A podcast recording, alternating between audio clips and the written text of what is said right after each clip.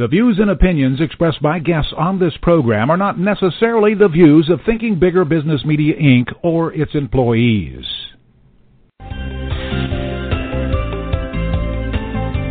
Welcome to Smart Companies Thinking Bigger Radio.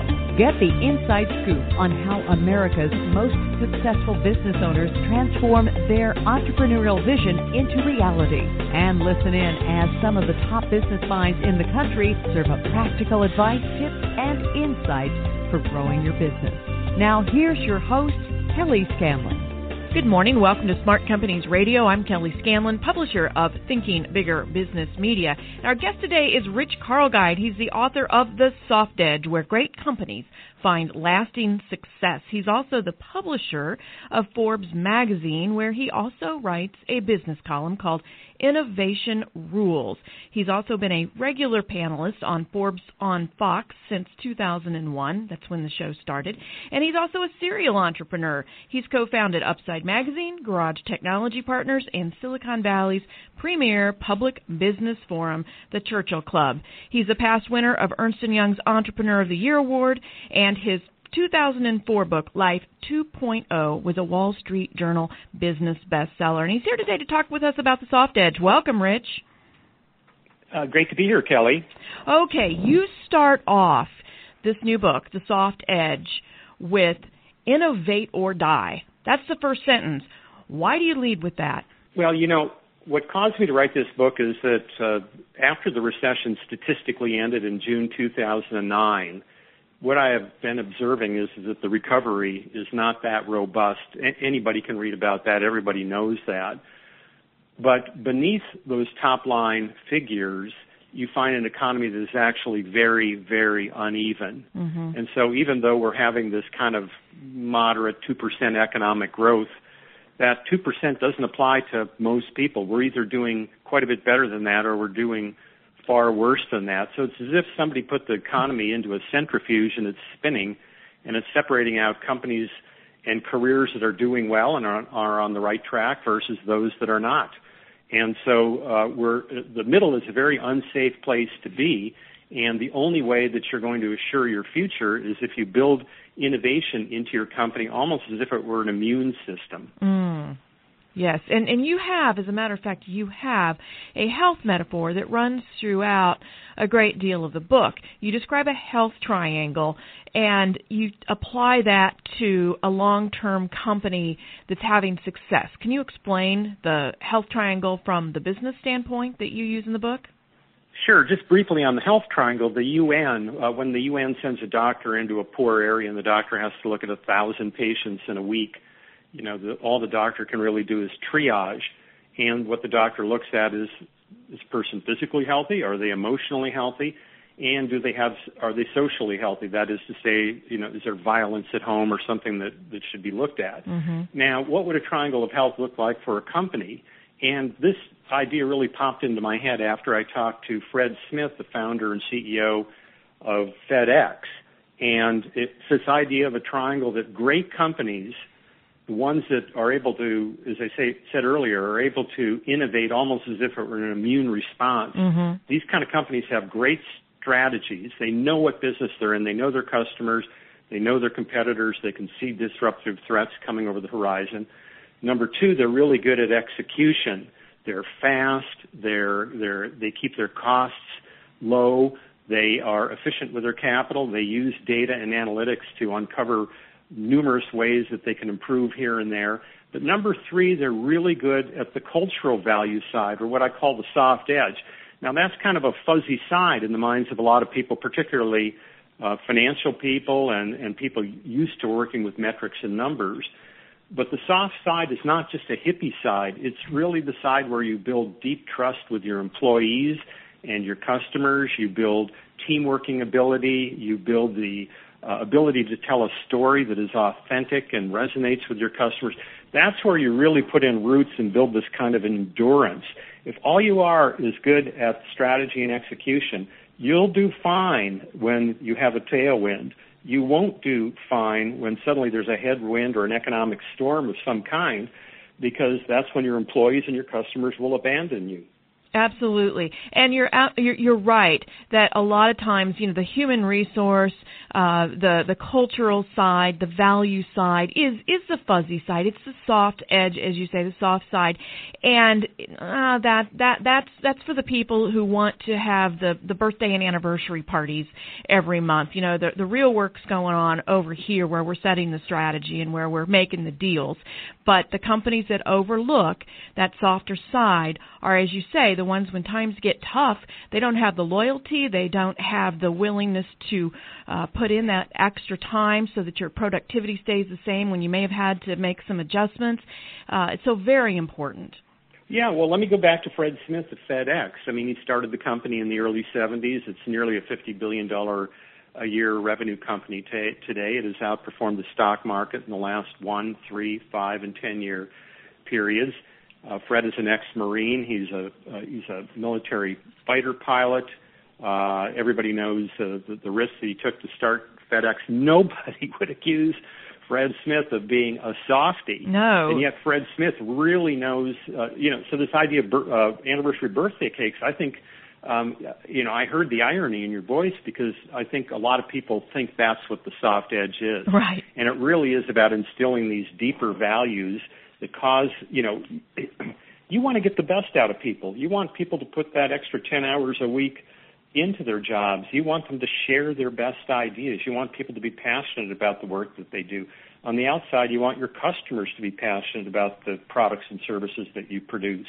And these are kind of, you know, these are kind of the result of a lot of ephemeral things that you get when you really invest in the soft side. So if you know if a good old ex-marine fighter pilot like Fred Smith sees the value in it, then maybe we should all. Now, when we're talking about this triangle of long-term company success and the the soft edge of it, that side of it, you have five pillars that make up that soft edge. Would you go through those with us?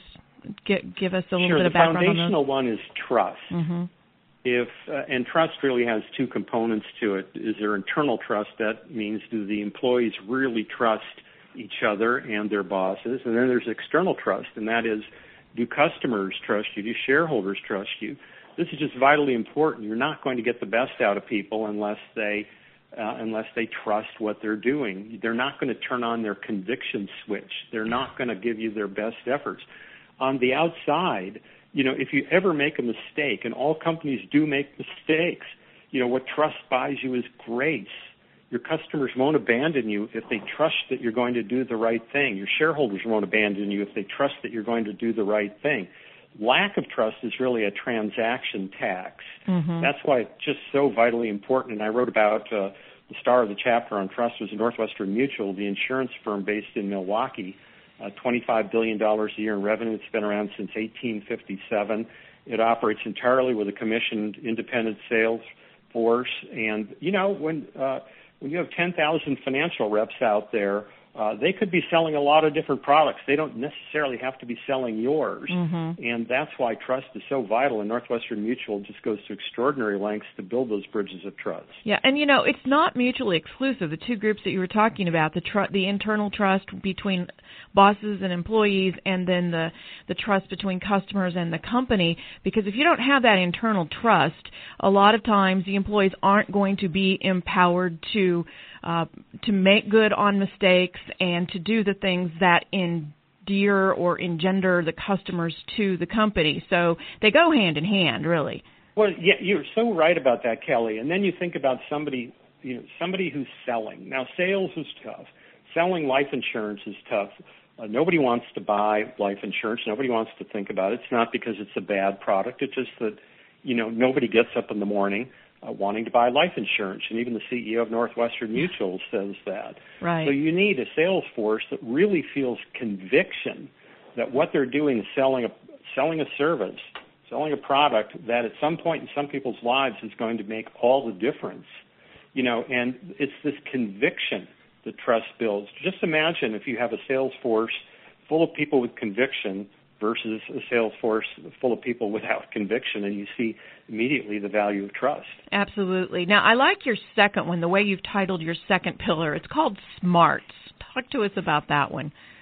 Sure. I think there's a fallacy, particularly on Wall Street, particularly in Silicon Valley where I live, that smarts equates to you know, an IQ that could boil water or an 800 math SAT score or something like that.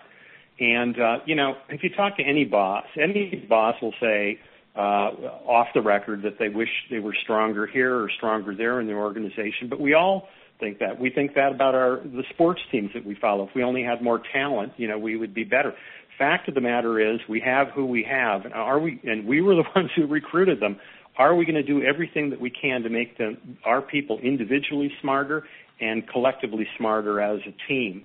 And so I looked at a, a one of the pillars, or one of the stars of the book was the Stanford women's basketball coach who's had an 84% winning record. They made it into the NCAA women's finals for the fourth or for the fifth straight year. They didn't win it, but they the, they've done just extraordinarily well over the past 30 years, and they almost always have a talent deficit when they're competing against the likes of Connecticut and Notre Dame and other schools. But they really come together as a team, and I show how she makes her people better. And this applies, you know, we all want to bring out the best in our employees. Uh, that's a noble thing to do, but it goes straight to the bottom line when we do that. Yeah, absolutely. And we have three more pillars of the soft side that I want to talk about today. But first, we need to get in a word from our sponsor, Benedictine College. You're listening to Smart Companies Radio on Blog Talk Radio. We'll be right back. You're progressing in your career, but at a pace that feels slow. You're ready to make great strides and invest in yourself. With your work and home schedule, how do you accomplish this? The Executive MBA program at Benedictine College, Kansas City's only one year executive MBA program, is the answer. The competency gained and character built are outcomes that are of immediate and future value regardless of your future path. Go to benedictine.edu slash EMBA. Are you looking for that perfect diet, that magic pill, that one big thing you can do that finally makes you lose weight, heals your body, or will make you feel better? The thing is, it just doesn't work that way. Instead, it is the small changes that stick and ultimately compound to create big shifts in our holistic well-being. Simple and consistent action is what carves canyons out of rock and helps the tortoise win the race. The same is true for creating and maintaining healthy habits and holistic well-being, mind, body, and spirit. Tune in to Small Changes, Big Shifts to hear Dr. Michelle Robin and her guests share wisdom, knowledge, real life stories, and practical tips to inspire and inform you as you move forward on your wellness journey. Every Tuesday afternoon, 1 o'clock Central Time, on Smart Companies Thinking Bigger Radio. Good morning. Welcome back to Smart Companies Radio. I'm Kelly Scanlon, publisher of Thinking Bigger Business Media. We're talking today with Rich Karlgaard. He is the publisher and columnist at Forbes. And I want to ask you now about the rest of the pillars on the soft edge of the triangle of long term company success that we've been talking about in your new book, The Soft Edge. We've talked about trust, we've talked about smart. You also put teams in there. Talk to us about teams. You know, uh, teams are ancient. It took a team of people to build the Egyptian pyramids, but the concept of teamwork is, is astonishingly new uh, in human history, really only 30 or 40 years old. And the latest evidence shows that where people blow it on teams is they have teams that are A, too big and unwieldy, mm-hmm. and two, they don't have enough thinking style diversity on their teams. Uh, the best teams turn out to be teams of two, three, four, up to about 12 people. Oh. Jeff Bezos of Amazon calls it the two pizza rule that a team should be no bigger than two pizzas will feed. Now, in our house, that would be a very small team. I was going to say afraid. 12 people. That's kind of pushing it. yeah, well, well, the, I guess a snack then. You know, okay. it's a lunch. But uh-huh. uh, but the but the idea is that when you have small teams, uh, you you uh, there's no waste, and people generally will sacrifice for each other at that level. There's transparency, there's honesty. If somebody's coming up short, uh, rather than go out and shoot the person, you know, people jump in and help. They're not going to do that if it happens all the time, obviously. Mm-hmm. But the problem is when you get up to 20, 30, 40 people, you get the inevitable bureaucracy. You get people uh, becoming lazy and trying to hide and coast on a team. And so even in large organizations, SAP, the German software company, 65,000 global employees, 20,000 software developers. Uh, the CEO's taken the software developer team of 20,000 and and he's broken it up into teams of 8, 10, and 12. Yeah. Well, and it strikes me whenever you uh, were talking about the the smaller teams that you know they can get decisions made faster. They can be more nimble when it's a smaller group. And it also occurred to me as you were talking that a lot of times that's the difference between a small business, who's most of our listening audience today, a small business and their larger counterparts that they um, they do have more of that transparency. Everybody has to work together towards a common goal in the business, and they can uh, make decisions quicker, introduce new things quicker. So a lot well, of analogies yeah, yeah. there. You know, I mean, large companies have the power of scale. They can yes. do mass purchases and all that kind of stuff. They could have large advertising budgets, but but startups and small businesses have always had this advantage of having smaller teams. Most larger companies don't get it. Uh, some larger companies are beginning to get it, as I say, SAP mm-hmm. and, and others. Yeah, definitely. And then another one that you have is taste. What do you mean by taste? Well, you know, taste is the word. It's an intriguing word, and it's the word Steve Jobs used over and over and again. He didn't talk about Apple's great design. Uh, he talked about Apple's taste.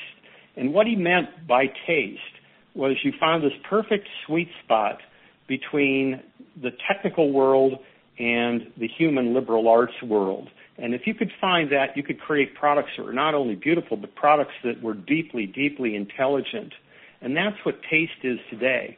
And if you think about your product or service, you know, I, if you're a, a small business owner, if you do anything in business, you want products and services that signify intelligence, deep intelligence, because consumers are paying up for those kinds of products.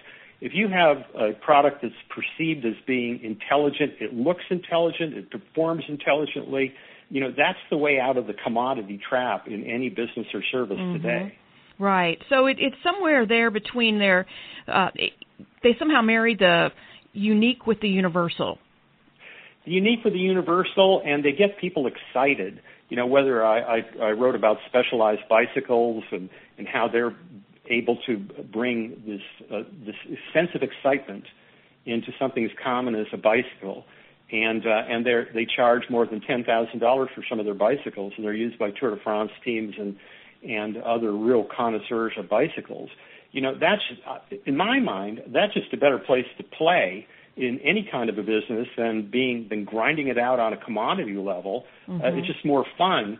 But you really have to think about design, excitement, what my friend Guy Kawasaki calls enchantment. These are the things that go into taste uh, whether you whether you're uh, delivering a product or a service. Yeah. Now, one of the things that you say in your book is you you give the reader a hint, and you say that taste doesn't come from market surveys and predictive analytics. So, where does it come from? How do you? Well, you know, the, I'm so glad you asked that because I'm afraid right now, here in 2014, there's so much an obsession on big data and analytics yes. as the answer is the end all be all that uh, it takes, uh, there are people who think that analytics and predictive analytics can take human judgment right out of the equation. But it turns out that great products, whether you're talking about uh, Apple's products, particularly under the reign of Steve Jobs, or specialized bicycles, or you think of any any of your favorite products or services or restaurants, just anything uh, in the business and commercial world, you know, there is human judgment and human intuition and even human genius mm-hmm. behind all of those great products. So the answer today is really figuring out that, that perfect sweet spot between human judgment and what predictive analytics are saying. And the insight that I got is that on generation one of your product, put a little more human intuition and judgment into it you know, make the kind of product that you yourself would like to consume. You know, generation two incorporates more data, data because now you have user feedback. Right. Generation three, still more data. And then finally, when you then, you know, when you're generation five or six and you need to now come out with something new again, go back to human judgment. Mm-hmm. Yeah, and and that that is so. I think people yearn for that today because you said we're so overwhelmed with the analytics. And uh, the last pillar that you talk about is story, and we hear a lot about story and telling the company story these days. But I'd like to hear your views on that. Yeah, you know, um, storytelling is an ancient human activity. Uh, we, and we've known how to tell good stories as a race of human beings for thousands of years.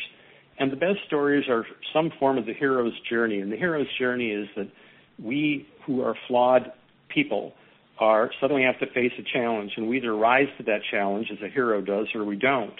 But it always involves blood, sweat, tears, doubt, and so on. And uh, those are the best stories. And a lot of uh, uh, mistakes that businesses make when they're telling their story is they leave out the blood, sweat, and tears, and they try to tell what I call an immaculate conception story. yes. And it goes like this: you know, uh, customer A had a problem. They came to us. We provided the right product and solution, and hand in hand, we marched off into the sunset, and all was fine. Yeah. You know, does that real does that sound like anything uh, that is even remotely authentic in the way that business really works? You know, don't be afraid to tell stories where uh, you know where it was hard, where it was difficult, where people had to argue things out. Because today, you know, the the the, the madman world of, of company uh, corporate communication is long gone, and the fundamental thing that has changed, even though telling a good story has been around for uh, no the, the, the lessons of what a good story is have been around for more than you know 3,000 years. Social media has changed in the file, changed stories in the following way that the customer can talk back, mm-hmm. and if you're being inauthentic about your story, uh, the customer will out you right away. That's why we have to get to this new level of authenticity and bring the customer in. And the, bringing the customer in, making a customer part of the hero's journey, is where the best stories lie. Oh yes, bringing the customer in, bringing your associates, your staff in as part of that story, all of that. And you know, you said that uh, a lot of companies are hesitant to talk about the blood, sweat, and tears, and especially in the early days, what I hear is you spill your blood in the shark circle. You know, from a competitive standpoint, uh, they're waiting. Anybody's waiting. They're ready to pounce and and eat you alive. And so there's a little yeah, bit of hesitation. Why, I think. Know, yeah ironically, Kelly, the best stories are sometimes have to run the the longest gauntlet within a company to make it out into the world. Uh, lawyers don't want you to tell the blood, sweat, and oh, tears story. Yes, and, lawyers a whole other story. Yeah. yeah, that's a whole other story. But um, what I would advise uh, people to do who think they need, you know, think they need a novel and better way of telling their company story is hire a couple of young filmmakers who are who are good at making documentary style uh, videos and films and have them go through your company and have them talk to your employees and have them talk to your customers and really get what the story is about the company and why it gets people excited mm-hmm. and have it be a little raw and have it be a little imperfect and have it reflect you know something that is really authentic to what you're doing and uh, you know experiment in those ways and and uh, my hunch is that in 95% of the cases that's going to work out a lot better than telling this kind of immaculate conception story. Yes, and the key there too is you see the people behind it. So often we know a company only by its logo or its product on the shelf, and we don't know who it is behind all that. The people like you and me, and that's what people connect to as other people. Yeah, yeah. Well, so you know, Procter and Gamble can win that kind of a game because they have money that will crush anybody else who's right. trying to compete against their products. And so maybe you don't do that if you're a Procter and Gamble. Maybe you do. Maybe if you're selling a Swiffer or something, you begin to tell stories. I don't know. But if you're a small business person and you need to kind of burst out of the pack and you can't match the advertising budgets and logo designs and things like that of larger competitors, then you have to take to some kind of guerrilla form of, mm-hmm. of marketing and selling. And, and the documentary style seems to be, it gets resonance on social media it's true to human values. It's something to look into. Yeah, now obviously, people who are interested in developing their soft edge can purchase your book. But just briefly here, what are some of the questions that company leaders can ask themselves in order to start this process of discovering their soft edge and take an assessment of where they are now and where they could be perhaps? Yeah, you know, uh, well, thanks for recommending the book. Uh, do go out and buy the book. It's on Amazon now and all the other outlets. Look, if your company or your career has hit a flat spot, uh, and you feel this kind of sense of nervousness that you're not doing as well as you should, and if you don't improve, uh, things could get a lot worse uh, rapidly. Then you know what you ought to do is before you start on the soft edge, is take a trip around the triangle that I mentioned at the beginning of the interview. You know, really review your strategy. Really review the hard side of execution. Are you efficient with your capital? Are you fast? Are you using data and analytics? Are you doing all of those kinds of things to the utmost? Uh, uh, are you leveraging those as much as you can? And then also look at the soft side. How are you on trust? is your team, are individuals on your team, and is the team as a whole learning? Um, look at the size of your teams. Look at the engagement that customers have with your products and services. Do they really feel a sense of excitement and taste when they encounter your company and its products and services? And then look at how you're telling your story. Chances are, if you're stuck, you're stuck at some place on the triangle. And for many business people, particularly those who are really good at at uh, at numbers, uh, the place where the company might be stuck might be on the soft side. Okay, so why is it important to have a book like this now? Why the soft edge now? Many of the things, as you described the pillars of the soft edge, many of them you said have been around for a long time. You know, it took a team to build the pyramids. Storytelling is the most ancient form of communication. Uh, but why the soft edge now? Why is it so important? Well, that's a good question. I asked uh, Tom Peters, who wrote uh, who wrote In Search of Excellence back in the early 1980s, to write the foreword for the book, and in many ways uh, was, I mean, uh, that was just a tremendously important book, and and it got into a lot of the topics that I get into in the soft edge. The reason I wrote it now is to go back to this. There, there are two things. One, it's a very uneven economy. Interestingly, when uh, mm-hmm. uh, Tom Peters and Bob Waterman wrote In Search of Excellence in the early 80s, the same thing. We were coming off yes. uh, the, the recession and uneven years of the mid and late 1970s, and through the early 80s, it was still pretty rough out there. So it's a very uneven, unforgiving economy. You have to really be performing on all uh, cylinders today, and that means you have to be performing at all three sides of the triangle. But I also am think that this rush toward big data and analytics is going to lead a lot of companies to a bad place. It's not to say that big data and analytics can't be enormously useful in your business, but if you think now you can outsource all of these messy human problems to big data and analytics, you're going to be kidding yourself. Right. So that's uh, because we've been there before. Uh, we've been there uh, with the age of Taylorism on factory floors in the early 20th mm-hmm. century. We were there. Remember Robert McNamara, yes. uh, whose analytics led us to es- led him to escalate the Vietnam War mm-hmm. because uh, his analysis said that the U.S. could win a war of attrition, and which turned out to be tragically wrong. Uh, and this is where you know analytics without human judgment can take you to a bad place. And in fact, today it can take you to a bad place faster than ever before. Oh yes, with the speed, the way this stuff travels, absolutely. Uh, very interesting, insightful book, uh, and I would recommend it to anybody out there who's listening. And again, uh, tell us where you can get that. You can get it at Amazon, Barnes and Noble, uh, all the usual places. If you want to buy it in volume, go to 800 CEO Read uh, buy one for every employee in your company. oh, we've been talking today with Rich Karlgaard, the publisher of Forbes and a columnist at Forbes as well, serial entrepreneur. And again, the soft edge, it's a great value, and we appreciate you spending some time with us today, Rich. Thank you very much. Thanks so much for having me, Kelly. And if you'd like to learn more about how to grow your business, please visit our website at ithinkbigger.com, follow us on Twitter at ithinkbigger, or like our Facebook page, Thinking Bigger Business Media.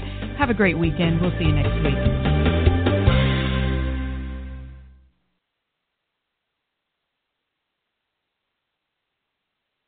This podcast is a part of the C Suite Radio Network. For more top business podcasts, visit c-suiteradio.com.